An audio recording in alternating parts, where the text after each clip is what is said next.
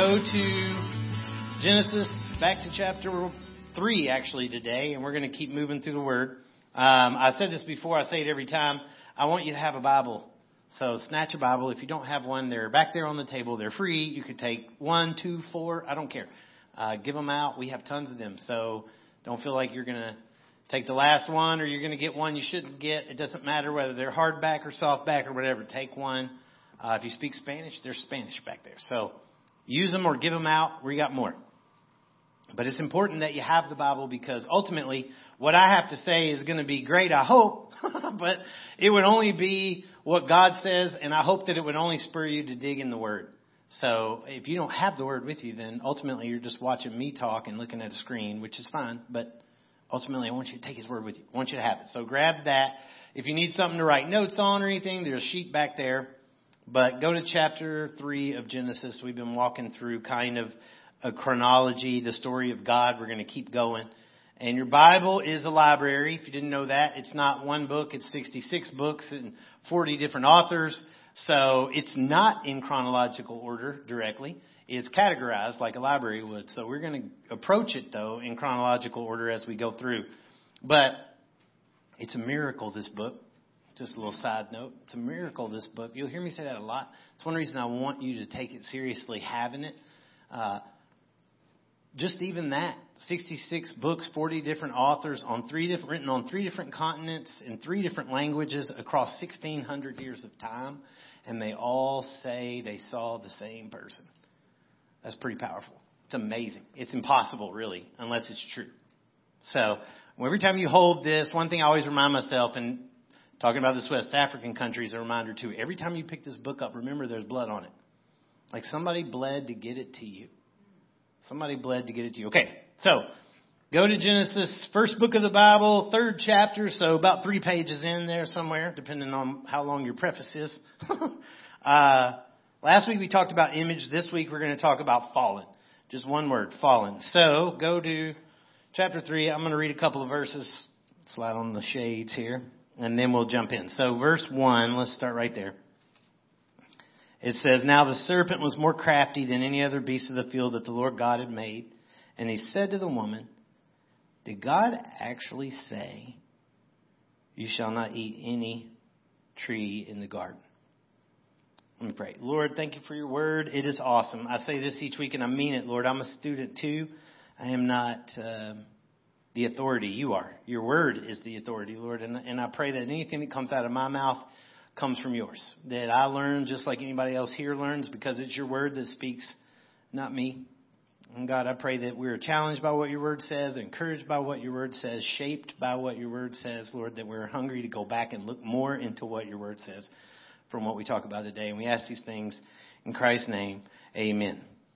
Um, so the Super Bowl I was talking about earlier is coming up. Super Bowl has become more famous, I think, on some level for its commercials than it has for its actual game, you know, or the or the halftime show. But the commercials are a big deal, and there have been commercials over the years. If you've been around a while, you know several of them that have become epically famous just for a jingle or just for like a one-liner, like "Where's the beef?"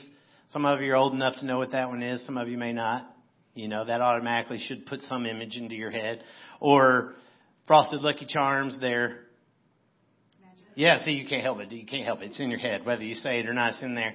Or uh, this one, somebody may know the milk chocolate melts in your mouth, not in your hands. Okay, we all got that one. So anyway, there's a lot of them. I could go on and on. There's a lot. Probably one of the most famous and still around today. I still see it occasionally. Is I've fallen and I can't get up you know, and that's even been the source of all kinds of jokes and things, but it's catchy. It's stayed around.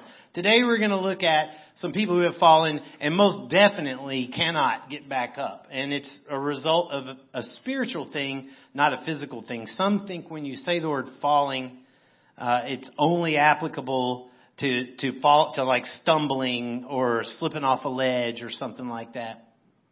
But there's also falling in love, right? That's something different. That would be an emotional thing. Falling can be a complicated word. Sometimes we use it in terms of a silly action that we're all supposed to laugh at. And then other times it's a terrible thing where somebody might even have died. Uh, but in a biblical sense, falling's not meant to be understood that way. It's not merely that you slipped. It's not you stumbled a few steps back from where you previously were, like you were doing really good, but you fell a few steps back. It's not that. It doesn't mean that you've dropped below some, to some level lower than where you started and you're like everybody else who's just trying to get back to where you were. It's not, it's not what it means. There's only two positions that exist. And this is key. You'll hear it through the, as long as I talk the word. Two positions that exist. Perfect and dead. That, that's it. Perfect and dead. That, that, that's all you got. Fallen means you transferred from one to the other. Alright? You transferred from one of those places to other. So when we say no one's perfect, or we say all fall short, that means we all enter the story at fallen. We all come into the story at, at, at fallen, but that's not where we have to finish the story. Alright? So, what caused the fall? Was it an apple? Was it Eve? Was it the devil? You know, was it his fault? First thing I want you to notice in this is that the very first thing is, did God say? Did God say? So remember as we walk through this that everything is centered around God's Word.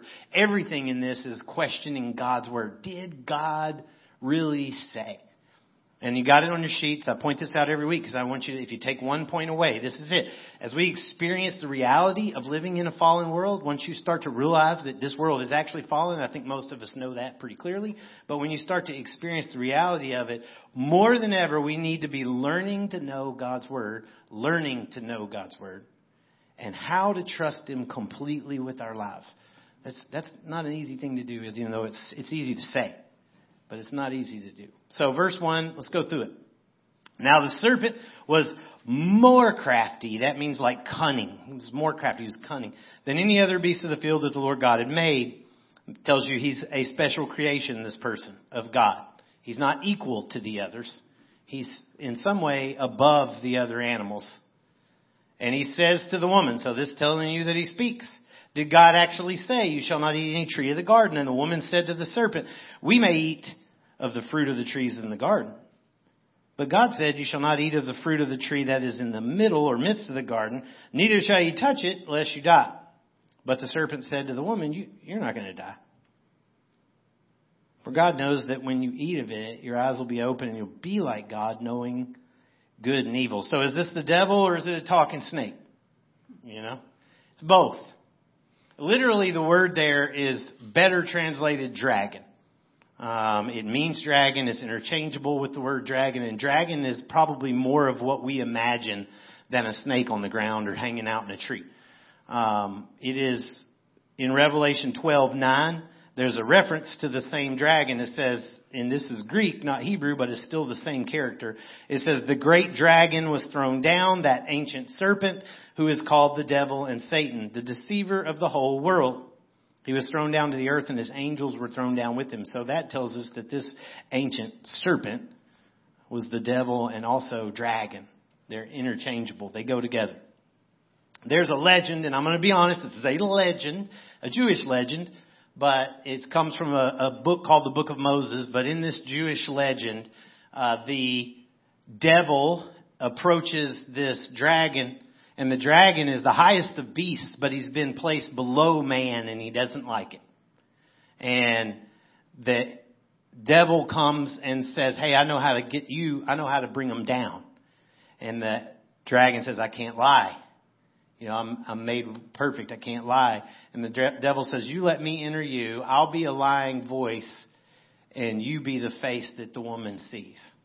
And so the woman sees the dragon that she's familiar with, but Satan speaks for the dragon and lies. So is that true? Who knows? But that's not biblical, but interesting way to think about it from uh, Jewish legend. But Satan means adversary.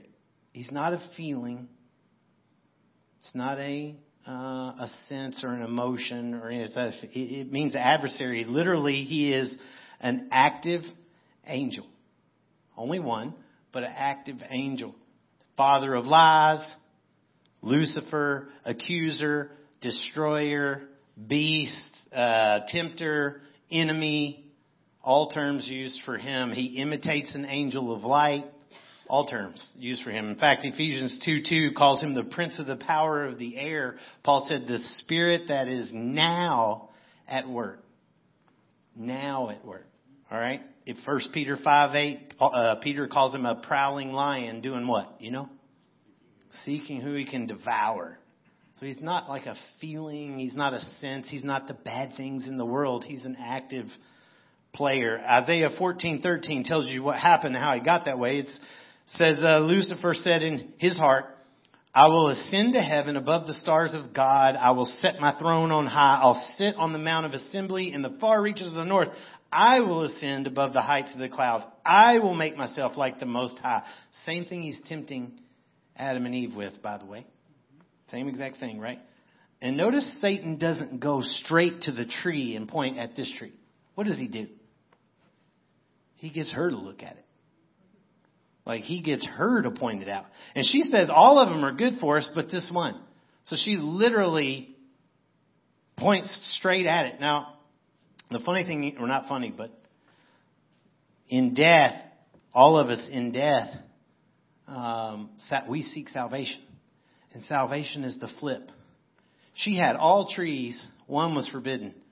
Now, there's only one way to heaven, that's through Jesus Christ, even though there are many out there that people claim life comes through. There's only one way, only one truth, only one life now to find salvation through. And, and much like Adam and Eve who wanted every tree and the one that was forbidden, I think if God provided one million ways for us to find salvation, we would want one million and one and call him mad and, and be mad and call him bad because he didn't give us one more. But this is the first question in the Bible. Did God actually say? Same thing being questioned today, right? Is it really God's word? It's written by man. Can't really trust it. It's certainly not infallible. I mean, it's got mistakes in it. It's been tr- mistranslated over the years. You know, he didn't really say it that way, or he didn't really say that. It's that's the the original question and the question that we all still battle over today, because if God did say this, what are the implications, right? What does that, what does that mean? And Eve did acknowledge, did you see that? She did acknowledge that he spoke, but was she accurate? She was real close, but she added something. She said, don't touch it. God never said, don't touch it. Maybe Adam told her that. Remember, Adam is the one that was given the command from God, and Adam must have told her. We talked about that last week. But Adam must have told her. So maybe he added to it, you know, like built a fence around a fence around a fence. Like don't even get close to that tree. You know? I don't know. We don't know. But there's a great quote from one commentator, that says, some commentators see this serpent's approach as a questioning of God. Has God said? Others point more to a questioning of God's goodness. You don't mean to tell me that God has deprived you, do you? That's a good way to think about it. You don't mean to tell, like the Satan is saying to the woman, you don't mean to tell me God's keeping something from you. Eve added to God's word, making him seem like over strict. You know? And then Satan took away from God's word, making him seem like a liar. Oh, you're not going to die. You're not going to die. God's the liar. You're not going to die.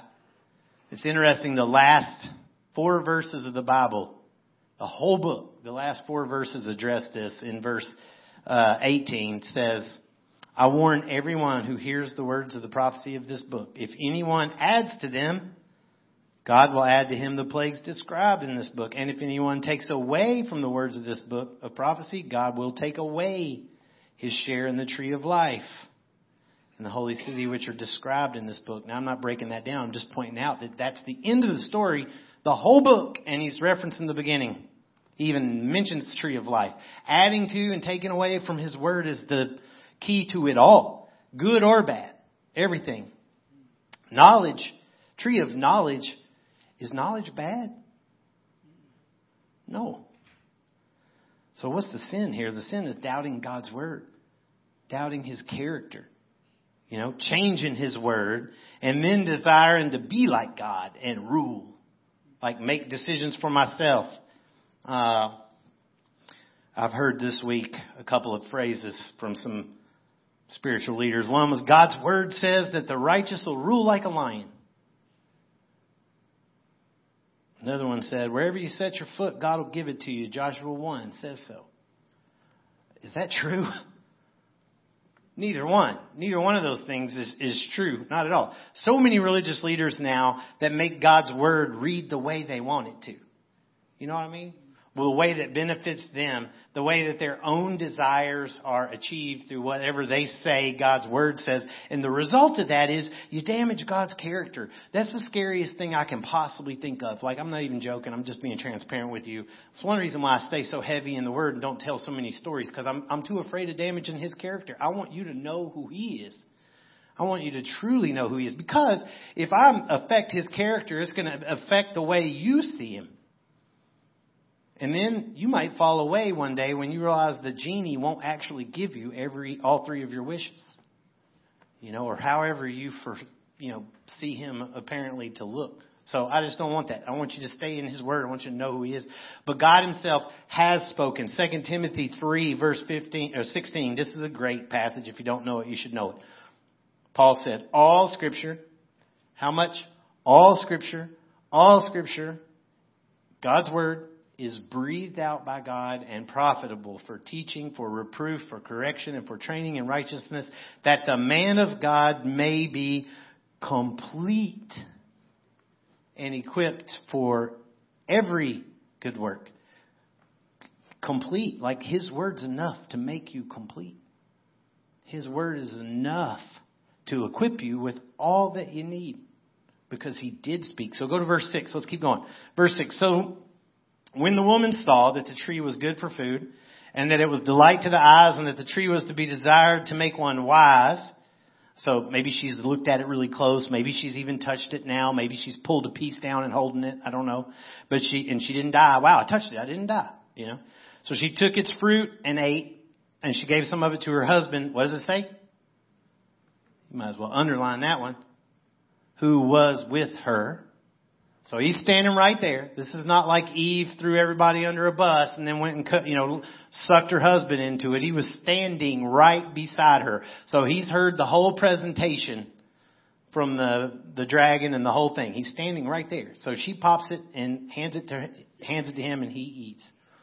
There's nothing wrong with her saying it was good and a delight and desirable. Why, why do we know that's not wrong? Yeah, but God made it that way, right? We just read He made the whole garden that way. He, he made everything, said it's good, right? So that, there's nothing wrong with that. The problem is that Eve is det- determined that those qualities merit questioning God's motives.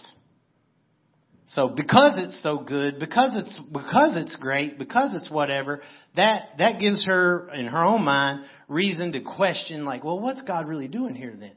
Why is God actually keeping this from her? What's he hiding? He's not being honest with me. He's keeping something back from me and he's not telling me the whole truth. Satan's strategy, again, has not changed much. It hasn't changed much, has it? He makes us subtly question guys, uh, God, excuse me, and he makes us suddenly, well, maybe guys too, I don't know, but question God and then turn our eyes onto something, maybe for a second at first, maybe for a minute longer, and then before you know it, your eyes are starting to get fixed on something that you know is wrong. And then after a while, you start thinking, how can that be wrong? And the more you continue to look at it, the more you begin to find an angle that tells you it's not as wrong as you think it is. And before long, you're starting to think, okay, well, it's no big deal. Or worst case scenario, you start thinking, well, nothing's really going to happen if I do. Whatever that is. So verse 7. Then the eyes of both were opened. The result immediately is not that they dropped dead instantly. It says their eyes are open. And they knew that they were naked. Um, just means they became intimate with shame. You know, we talked about this before last week, that being naked was no problem because there was nothing about their image that they were ashamed of whatsoever. Nothing sexual about it. They just weren't ashamed of their image in any way. Now they're full of shame. So that's the first feeling is that nakedness. They sewed fig leaves together and made themselves loincloths. Now, it's not the fruit that opened their eyes here. It's not like it's you know, peyote or some kind of, you know, drug or something that took them on this LSD trip or what. It's not that. It, it was the act. It, w- it was realizing disobedience. Actually performing it and now knowing disobedience. The tree itself doesn't have any power whatsoever. The tree itself is not some magical fruit that has a power. That's not the case. It's the act that they went through of doing this. But a change did occur. Satan wasn't entirely wrong. A change did occur. It did happen. They now understand sin and evil. They do. And knowing it is causing shame and guilt and embarrassment and exposure and nakedness. Genesis 2:17 God told we talked about last week God told Adam before Eve was even created. In verse 17 the tree of the knowledge of good and evil you shall not eat of it for the day you eat of it you shall surely die. The day you eat of it you'll die the literal language there is die die so if you just read it straight in Hebrew the way it's written is the day you eat of it die die or dying, die. Um, dying is not just when a man's spirit or a woman's spirit leaves their body. That's not, that's not all there is to dying. Dying is your spirit being empty of the Spirit of God, first and foremost. Remember, God breathed into Adam. God breathed His Holy Spirit into Adam. Dying in the first point is your spirit being empty of the Holy Spirit. At this point in time, the Holy Spirit leaves them. He's out. And they immediately begin dying. Since then, according to all of scripture, Psalms all the way to Ephesians, all the way through, we are born that way. Ephesians 2, Paul says, and you were dead in your trespasses and sins like all the rest of mankind. Dead. Dead, dead, dead all of mankind, you were in that condition, is what he's saying. So from this moment forward, death has entered because God's Spirit is out. God's Spirit is out. When they ate the fruit, that dying began. The Spirit of God left their spirit and they feel nakedness and they feel shame and they feel fear. And Paul says their flesh is now in control. And it has been ever since. Your flesh is what tells you if it feels good, do it. Your flesh is what decides for yourself what's going to be good and bad, which is what they wanted, right? It feels good, do it. And eventually their body and their flesh will catch up with their spirit and death will happen on all fronts. And don't miss this because this one's huge. How many sins did it take for them? How many sins did it take? One. One sin was enough to cause separation from God, death, and there's no balance of the good, good that they did. No, he didn't look back and say, well, you know what, y'all were good for so long that we'll just write off this one.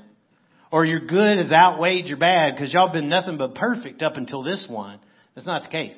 The moment that one sin happened, death entered all of the world and came to all of creation over that. Romans 5:12 says, "Therefore just as sin came into the world through one man, and death through sin, so death spread to all because all sinned."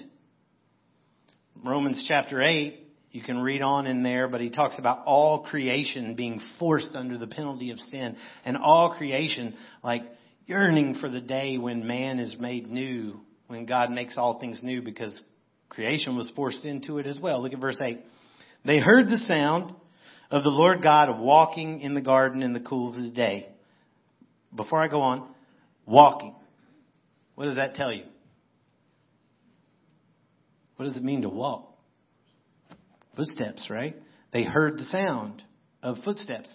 So, I don't know what you envision here, but whatever you should be envisioning is God walking like a person Perhaps the person, if you want to take your image of Jesus and put him there, that's fine, because that's what we're talking about in a sense.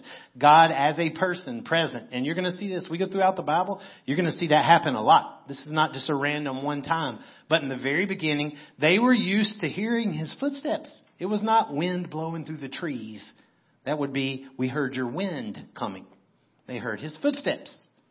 They knew he was walking in the garden in the cool of the day and the man, uh, and his wife, note it says his wife, they are married. We've talked about that, but they are together. It's not just the man and the woman. Hid themselves from the presence of the Lord God among the trees of the garden. But the Lord God called to the man, not to the serpent, not to the woman, to the man, and said to him, Where are you? And he said, I heard the sound of you in the garden, and I, again, I heard the sound, and I was afraid. Problem number one. Like, what are you afraid? Never been afraid before. Uh, because I was naked, and I hid myself. Now they already clothed themselves with, you know, loincloth, whatever they made there. So when they're, when he's saying naked again, he's not saying I'm exposed naked, my body's naked. He's saying I am exposed before you. Okay? And he said, who told you you were naked? Have you eaten of the tree of which I commanded you not to eat? Any chance God didn't know the answer to that question? Right. So he, don't miss this. God seeks them out. This is really cool. God seeks them out. He could have just said, well, you blew it. I knew you would. Wad it all up and throw it away. But instead, he seeks them out. Like he comes and he finds them and he obviously knew, but he comes anyway. Even in their sin, even in their shame, asking them, who told you you were naked? No, again, obviously he knows what's gone down. So what is he asking them for? Repentance, yeah, some form of like, hey, look, man, I, I got to confess what happened here. It's an opportunity for you to be honest and confess your sin, which is grace that he would do that and not just absolutely annihilate him. Verse 12. Then the man said, the woman whom you gave to be with me, she gave me fruit of the tree and I ate it. Then the Lord God said to the woman, what is this that you've done? And the woman said, the serpent deceived me and I ate. Most say Adam blamed the woman. That's not true. Who does Adam actually blame? God. The woman you gave me. Like you gave me her. It's your fault. I mean, he literally blames God for giving him the, giving him the woman. But that's not true, obviously. Uh, the woman then blames who? The serpent. I will give the woman credit though. At least the woman said, I did eat. So at least she owned it right out of the gun there. But again, so relevant today. We're all looking to blame somebody else. Uh, I know in the uh, school where uh, Coach and Molly and myself and uh, where we are, I know I see it all the time. It's all about how I was raised. Oh, you, you know, I grew up without a dad, or I grew up without a mom, or I grew up without either, or I grew up on the streets, or I've been around gangs, or it's been, you know, peer pressure, whatever it is you want to say. That's a pretty story. It doesn't matter. It doesn't matter. I'm not trying to be insensitive. I'm just saying in terms of sin, it doesn't matter. You are responsible. And sin is not bad. It's deadly. Like it's deadly. Listen, blaming somebody for your sin is like saying, uh, he told, told me to pour gasoline on myself and light it.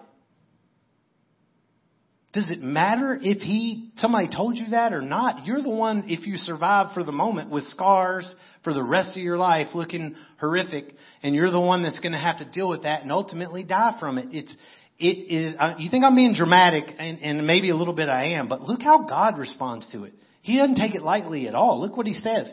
Verse 14, then God said to the serpent, so he turns to the dragon first, serpent, because you have done this, cursed are you. First time you see those words in the Bible. Cursed are you. Above all livestock and above all beasts of the field. So all of the beasts are cursed. Sin enters the world. But he's cursed above them all. Alright? And he says, on your belly you shall go and dust you shall eat of it all the days of your life. Now this is not about a snake's diet because if you know anything about snakes, do they eat dust? No. Not at all. And this is not about slithering and all that stuff. It's about humbling. It's about being mashed down, being pushed down. In English, we do the same thing. If I were to say, you know, eat my dust, you know, you would not think, or bite the, he bit the dust, You know what that means, right? He, he died, right, in English. So Hebrews the same way. It's a figure of speech. Micah 7 verse 16 is an example where God is talking to the, these rebellious nations. And he says, the nations shall see and be ashamed of all their might. They shall lay their hands on their mouths and their ears will be deaf and they shall lick the dust like a serpent. Same thing. He's not telling them they're going to literally get down and lick dirt. He's talking about that humbling, that being broken and pushed down. And the serpent, the dragon here was more crafty. He was above all the others, but he was below man. And now he's going to be reduced to this ultimate humble position of quote, eating dirt. And the same fate belongs to Satan, who was above all angels, it says, and will ultimately be brought down in the same way. He says, in verse 15, I will put enmity between you and the woman. Who's going to do that? God is, right? Don't miss that. Doesn't say that, okay, now y'all aren't going to get along. God's saying, I'm going to put something there. And between your offspring, that, that word is seed, and her offspring, that word same as seed, he shall bruise your head and you shall bruise his heel. So, God's response here is not just death, although that's coming because he said it would. It's not just death. It's also spiritual warfare. On earth, among his creation. He's literally saying this war is now going to be among you. It's going to be where you are. We're not just fallen, we face an enemy now. If that were not the case, then it would have been over with Adam and Eve and Satan would have gone on somewhere else. But God, God brought the war here. Satan started it. You can look at it however you want to look at it. That's not the point. God's in control, so that's the way that's the way it is. Uh, Ephesians six twelve, Paul wrote, "We don't wrestle with, against flesh and blood, but against rulers, against authorities, against cosmic powers over this present darkness, against spiritual forces of evil in heavenly places." That's the result of God's first words here in this curse. He says. Curse is not about women being afraid of snakes. That's not what it's about. Because I know plenty of women who love snakes. And I know plenty of dudes who are terrified of snakes. Alright? It's not about that. It's a prophecy. It's a curse and a gospel blessing in the same sentence. At the moment that sin enters the world, uh, this curse is aimed at the beast inside the beast, which we know to be Satan. Just as the serpent is symbolically connected with Satan in the curse. The woman is symbolically connected with the bride of Christ or the bride of God, which would be Israel for so long and then the church. War will be with the dragon and the woman. Do you see that? So between Satan and the bride. Could look at it that way. Revelation 12 says a lot about that. It talks about the woman then being Israel and the dragon that chases her and pursues her not going all into that, but it's in there. But from this moment on, war on God's people begins, and you're going to see this as we go through. It starts right out of the gun. Who are their kids? Cain and Abel. What are they famous for? One killed the other, right? Immediately it begins and it carries on. By the time you get to the flood, it tells you that when they, when, when the, that, that, that the women were having lots of children and darkness and wickedness was all over the earth to the point that God wiped it out, but he preserves life and it continues on. By the time you get to Pharaoh and the people of Israel are 400 years in slavery and they're, uh, all of a sudden killing their children, having telling them throw your children in the Nile. It continues on and on and on, this persecution and attack of the serpent on the people of God. The war is vicious and it keeps going and it's frequently aimed at children. Matter of fact, in Jesus' birth, there was a rule from Herod to kill all of the firstborn males. Why, why the focus on the kids? Well, ultimately, there's two statements being made here. I look back at the verse about the warfare. It is between the dragon and the bride, and it'll be ended by her seed and his seed. You see that? They're singular words. Offspring, seed, same word. By her seed. Now, the reason why I keep saying seed instead of offspring is because seed is a very important word. You know biology, women don't have a seed. Men do. Women have an egg. That's how it happens, right? So, to say that the woman has a seed, the seed of a woman, is a foolish statement. Women don't have that. To say that his seed would make sense, but her to say that to say that is weird. It's pointing to what? Virgin birth. Right there from the very beginning is pointing to a virgin birth. By the time you get to Isaiah 7, Isaiah outright says a virgin is going to give birth. And why is a virgin birth necessary? Is that God just showing out? No. It, it, it's necessary because anybody who's going to save sinners has to be sinless. Anybody who's going to save sinners is going to have to be sinless. And we're all born of Adam, so we're all sinful by nature, but not Jesus. He was born of a woman, but not a man. The seed came from God, the Holy Spirit. So he doesn't inherit that sin. If the seed of woman is Jesus, then, ultimately we know that. They didn't know that then, but we know that. If that be so, then who's the seed of Satan? Or the seed of the devil? Well, I believe that's the beast or the Antichrist. We're not going into end times yet, but all the way back in the beginning here, I think that's the case. Even in John's letters in the New Testament, John talks about uh, there have been many antichrists already. John said even at his time, there already had been. Think about Pharaoh, like I said, killing children. Think about Herod killing children. Uh, think about Nero of Rome, who would come around in his time, who would light the people of God on fire as torches to make the streets light up, uh, who would burn down all of Israel. Think about that. Since then, there's been tons of them too. We could obviously go straight to Hitler, you know, or any number of others where Satan is working to produce this seed, I guess, that will end the bride, that will bring the bride to a close. And Revelation 19 talks about Jesus returning to destroy that person. You can read it in your own time. A, a showdown, the final conflict between uh, Jesus and this person, this beast, this Antichrist, we call it. That that promise is all the way back at Eve, though. That's the cool thing. It's all the way back at Eve. That word bruise in Hebrew, it can mean bruise or crush. It's used both ways. It's not used a lot in the Bible, but when it is used, it's used in, as bruise or crush. So when he says he's going to bruise your heel or like the idea of being biting at your heel, that pictures the suffering inflicted by Satan, we could say on the cross. And why would it be on his heel? It didn't stab his heel. It's figurative. It's the idea that what he did was destructive and hurt, brought him down in a sense, but not permanently. Not permanently. What happened after the cross? Resurrection, you know? He rose from the dead. It turned out that he really was only biting at his heel because he rose from the dead. Uh, but the promise of that seed crushing the dragon's head is another story. Partially he did that when he rose because he took authority back, the authority over death and all of that back from Satan. Uh, that's part of it. But then the other part will be when he returns to reign. We talked about in Revelation 19 when he ends that. So remember, this curse is not concealed from the devil. He said it to him. He's telling the devil this. So it's not concealed from him. He's speaking it to the dragon, the curse to the dragon. So it's no surprise we're going to finish here real quick. I know we're a little long, but I'm almost done.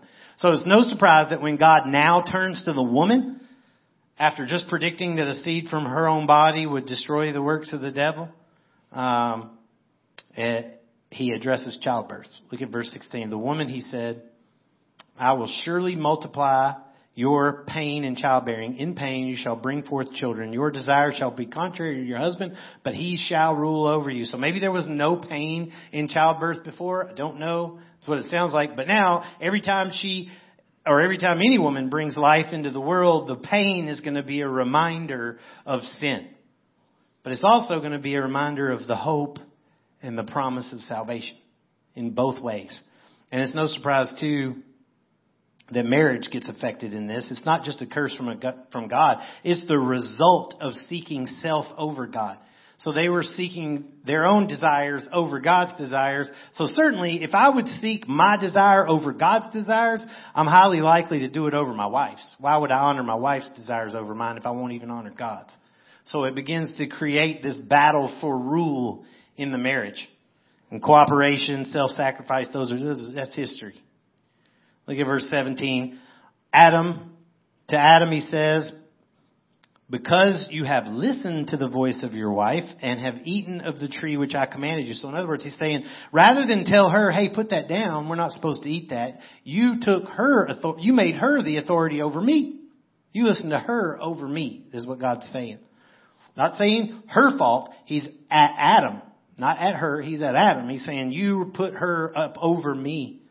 And then he says, cursed is the ground because of you. So the ground is already cursed because of you.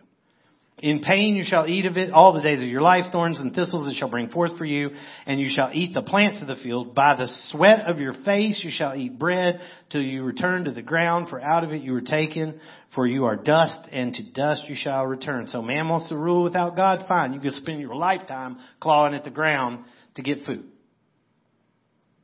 It's almost like a maddening life too. He's saying you came from the dust, you're gonna work the dust, begging it for life, and then you're going to return to it anyway. It's just a reminder that all success comes from God, right? Curse on the woman reflects the family and the relationships. The curse on the man reflects work and job and success. Tell me those things are not still relevant today. I'm, I'm just saying. Last couple of verses, verse 20. The man called his wife Eve. That means life, which is awesome, by the way, that he named her that. I mean, I, if it were me, if I'm honest, I'd be calling her death. You know what I'm saying? Like, after what just happened, but he turns around and calls her life. That's awesome. Because she was the mother of all living, which makes clear, by the way, we all came from her. There's no creation of multiple peoples.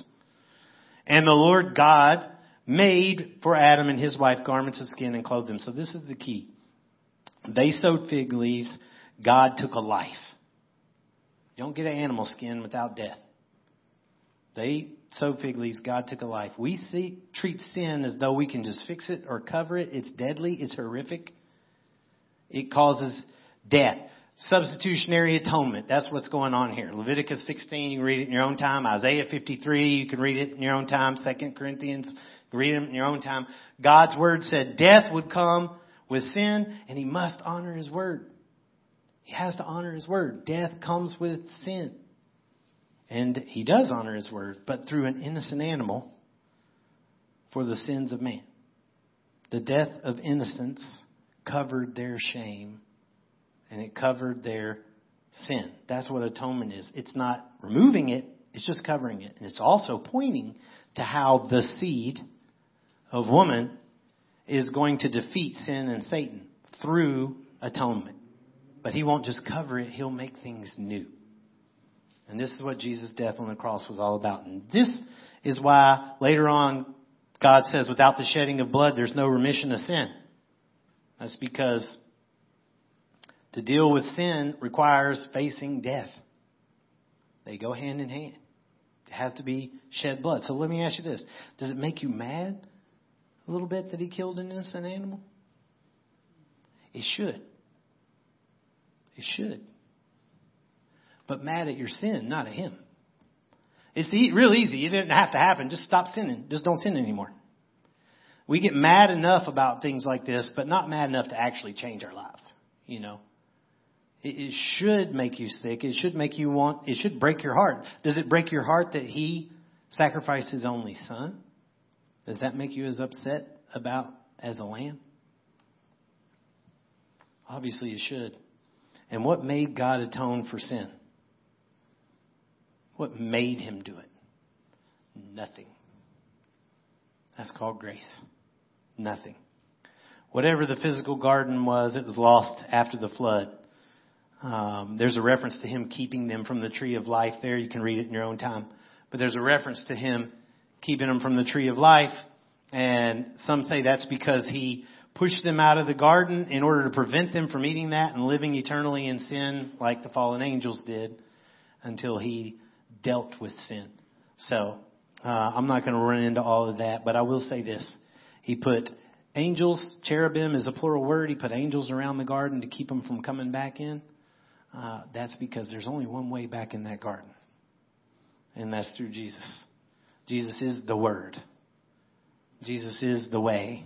Jesus is the truth. Jesus is the door to paradise. Jesus is what it means to walk with God. That's who He is. The veil is torn The, the way in is open through Him. Um, so what do we do with this? Well, again, we need to be learning how to know His Word. We need to learn to know His Word. And then we need to be knowing how to trust Him completely, like learning how to do that. That means you're going to have to place your life in His hands in some situations you may not like. But learning how to trust Him completely. And I'm going to tell you right now, the cross is only good news for those people who recognize they should be on it. Um, it's those who recognize they're naked and they're exposed and they need forgiveness. Those are the people that need the gospel, that need covering. And the beauty is that God will cover you, not just with blood or animals, but with His own Son that you become a child of God who reflects Christ. And then today, listen, if that's you, man, how do you get there? Simple. Tell him, hey, look, I'm, I'm, I'm naked here. You know, I'm, I'm a sinner. I know it. Tell him however you want to tell him. Hey, trust in who he is, who he says he is. Hey, I believe you are who you say you are. I trust that. I, I don't have all the answers. I can't explain it, but I believe you are who you say you are and then trust that what he did was enough. What you have done is enough. Tell him. You tell him. Don't tell me. Tell him. Uh, John, you want to come back up? We're going to do one more song. I know we're a little bit long, but we'll finish up here. And um, let me go ahead and pray. And when we sing, listen, I, I just want you to take a few minutes. The only reason we sing afterwards is so you could take a few minutes to let this process and sink in before you just race out the door. But if you want to come up and talk, you're welcome to. Uh, I'll be up here. Josh will be up here now or after anytime. So let me pray. Lord, thank you for your word. Thank you for the opportunity to be in it, to teach it, to study it, to read it. Covered a lot today. It took a long time and I'm sorry for that in the terms of eating the time, but I'm not sorry for that in terms of being in your word, Lord. I pray that you help that be something that sets into our heart. Me too. Help us, Lord, be able to go out of here chewing on what your word says in such a way that we are changed by it. God, I pray if there's anybody today that's struggling with who you are, that's struggling with giving their life to you, Father, I pray you please let them do it. Please let them do it today. Open their eyes and cover them in your Son, Lord. We ask it all in Christ's name. Amen.